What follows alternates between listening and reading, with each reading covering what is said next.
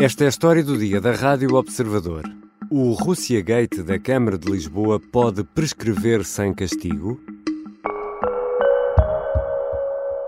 Quero assumir esse pedido de desculpas público por um erro a todos os títulos lamentável da Câmara de Lisboa, um erro que não podia ter acontecido. Fernando Medina, a 10 de junho de 2021, pedia desculpa pelo fornecimento de dados de cidadãos russos a Moscovo na sequência de manifestações anti-Putin em Lisboa. O então presidente da Câmara justificava-se alegando que se tratava de um procedimento administrativo, uma burocracia que depois deste caso foi anulada. O chamado Russia Gate acabou com uma multa de 1,2 milhões de euros imposta ao município pela Comissão Nacional de Proteção de Dados.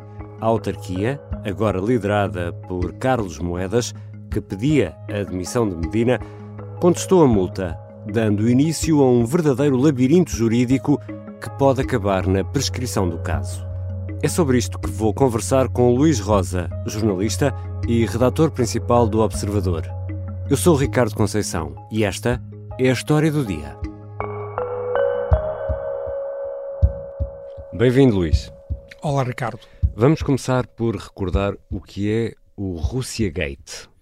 Bem, tudo começou com uma notícia do Observador em junho de 2021 que revelava que a autarquia, liderada por Fernando Medina, tinha feito chegar por e-mail à Embaixada da Federação Russa em Lisboa e ao Ministério dos Negócios Estrangeiros do mesmo país uhum. os dados pessoais, aqui que dados pessoais são estes, nomes, moradas, número de telefone de três cidadãos russos que queriam organizar uma manifestação contra Vladimir Putin, aqui em Lisboa, claro. Mas essa prática de informar uh, Estados estrangeiros já vinha de trás, era normal ou não? Sim, era uma situação que era uma prática comum, como a própria uh, Câmara de Lisboa veio a confirmar. Aliás, na sequência da notícia do Observador, Fernando Medina, que na altura era ainda Presidente da Câmara de Lisboa, ordenou uma auditoria. E essa uhum. auditoria detectou mais 52 situações semelhantes. Hum. em relação à Embaixada da Rússia, mas também outras representações diplomáticas a quem a Câmara de Lisboa cedia regularmente os dados pessoais dos manifestantes. E atenção, algumas dessas representações diplomáticas também eram de países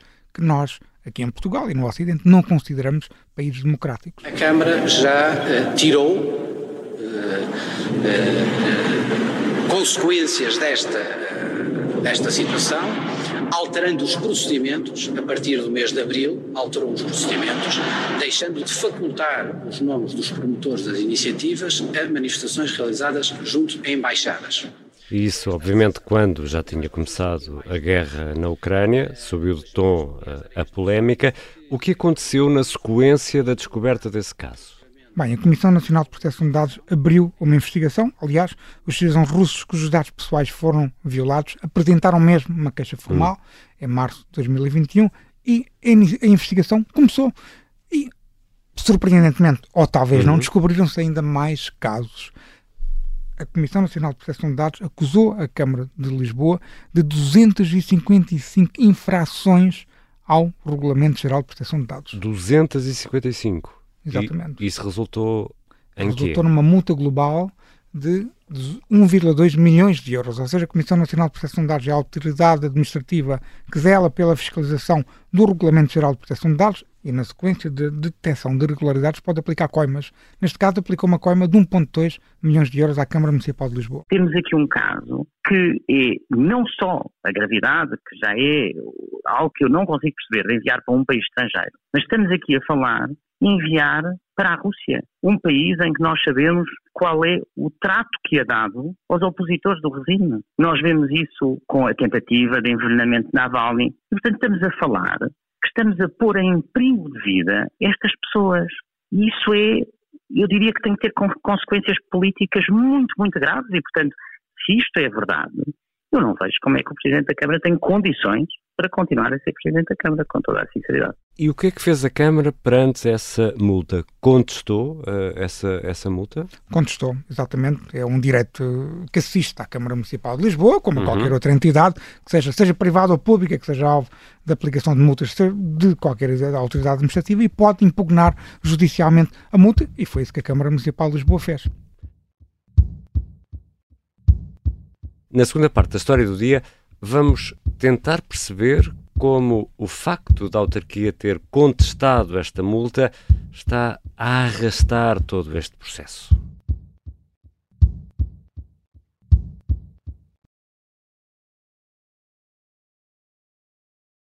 Estamos de regresso à conversa com o Luís Rosa.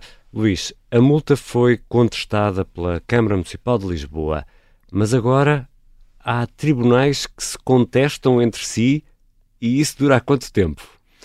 Ora, os tribunais não se entendem, grosso modo, e de forma muito simples, é isso que, que está em causa quando há conflitos de competência, como hum. já vamos explicar mais em pormenor. Isto dura desde, desde uh, junho de 2022, para ser simpático, uhum. se quiseres ver, uh, remeter ao período em que a multa foi aplicada, que foi em janeiro de 2022, pode dizer que dura desde aí, portanto há mais de um ano e meio que estamos para, para saber como é que, quando é que a Câmara Municipal de Lisboa paga ou não paga esta multa. Portanto, a Câmara contestou para um tribunal, é isso? E depois Com, o que é aconteceu? Impugnou judicialmente e os autos foram distribuídos ao Juízo Local Criminal de Lisboa, que é um juízo do Tribunal Judicial da Comarca de Lisboa. E o que é que esse tribunal disse? Declarou-se incompetente. Mas aqui vamos explicar um bocadinho mais em pormenor, Sim. para não ser tão sintético. Ora bem, em junho de 2022, o Juízo Local Criminal de Lisboa marcou o julgamento do hum. recurso da Câmara Municipal de Lisboa e marcou para o dia 12 de setembro de 2022. O que é que aconteceu três dias antes? O juiz titular desses autos descobriu, três dias antes do julgamento começar, que afinal era incompetente. Para aquele caso. Para aquele caso.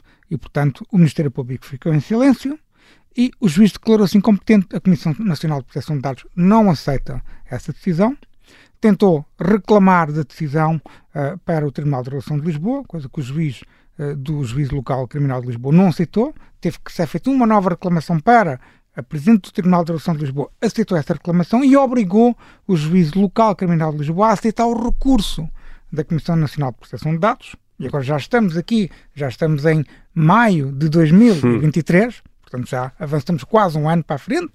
Uh, e neste momento, o que é em que ponto é que estão os autos? O Tribunal da Relação de Lisboa vai apreciar o recurso da Comissão Nacional de Proteção de Dados. Qual é o objeto do recurso? Por acaso já te teres perdido Sim. nesta história toda? É que a Comissão Nacional de Proteção de Dados quer que o juízo local criminal de Lisboa julgue o recurso da, da Câmara Municipal de Lisboa. Ok, e enquanto o processo vai e vem, não é? Eh, a multa está lá por pagar, é isso? E o tempo vai passando, porque isto, estes processos também têm prazos de prescrição. E se há tempo há risco de prescrição? Sim, embora temos que dividir a resposta em duas partes. Hum. Há um, em, em, primeiro lugar, o prazo máximo de prescrição destes casos, contando com tudo o que é para contar, são 5 anos e 6 meses. Ok? Qual é a questão? A questão é a partir de que momento é que se conta o prazo de prescrição? Essa, essa é sempre a questão-chave e, aliás, temos aqui uma conversa ótima na história do dia, precisamente também sobre como se, como se conta o prazo de prescrição de certos casos, nomeadamente no processo da Operação Marquês.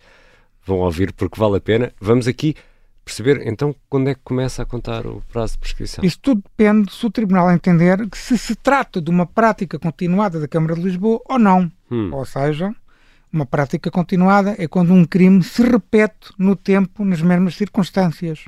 Mas disseste há pouco que foram detectados 200 e tal eh, casos, não é? Exatamente. Para, sendo que as comunicações foram feitas muitas vezes para as mesmas entidades, hum. outros casos foram para outras. Mas aqui eu tenho que colocar uma hipótese, porque nós não podemos antecipar a decisão do Tribunal. Claro. A, a Comissão Nacional de Proteção de Dados defende que esta é uma prática continuada da Câmara de Lisboa e ter feito uma, ter aplicado uma sanção global de 1,2 milhões de euros. Mas o Tribunal pode entender, tal como a própria Câmara também pode tentar defender essa posição, de que se tratam de atos isolados. E, portanto, qual é a diferença aqui? Se for uma prática continuada, ou seja, se o crime se repetiu nas mesmas circunstâncias ao longo do tempo, o que conta para a contagem, esta é a tua pergunta, uhum. o início da contagem do prazo de prescrição será a data do último ilícito, ou seja, 2021. Mais 5 anos e 6 meses dá 2000, meados de 2026. Prazo máximo de prescrição, certo? Se o crime for um, uma, um ato isolado, então começa-se a, a, contar o prazo de prescrição para cada ilícito de forma individual. Uhum. Por exemplo, o, o, aqui o, o, tempo da acusação é ilícitos entre 2018 e 2021. Assim, os ilícitos de 2018 provavelmente Estão já terão prescrito. Uhum. E os de 2019 já têm um risco enorme e assim sucessivamente. Portanto, quanto mais tempo se demorar a julgar é transitar em, em julgado uma decisão sobre esta multa, maior é o risco de prazo de prescrição. Mas repito, se o Tribunal entender que não se trata de uma prática continuada. E é efetivamente lamentável, porque estar em causa num país democrático e livre, se for assim, direitos eh, fundamentais das pessoas e que se aplicam aos portugueses, mas a todos os que estão em território português. É a imagem do país que fica em causa? É uma coisa que não corresponde àquilo que é um princípio fundamental respeito das pessoas uh, e dos seus direitos, quer sejam portugueses, quer sejam uh, estrangeiros. Aqui chegados, Luís Rosa, num caso que deu muita polémica uh, e que se colou a Fernando Medina e a forma como a autarquia de um país democrático forneceu dados de cidadãos que podem ser perseguidos e por regimes, uh, exatamente, por regimes uh, autocráticos. Isto quer dizer que neste labirinto uh, jurídico este crime pode acabar sem castigo? No máximo, sim, pode acabar sem castigo. E deve dizer que o interesse financeiro da Câmara de Lisboa também aponta nesse sentido. Nenhuma, nenhuma entidade, pública ou privada, gosta de pagar uma multa de 1,2 milhões de euros. Obrigado, Luís. Obrigado, Ricardo.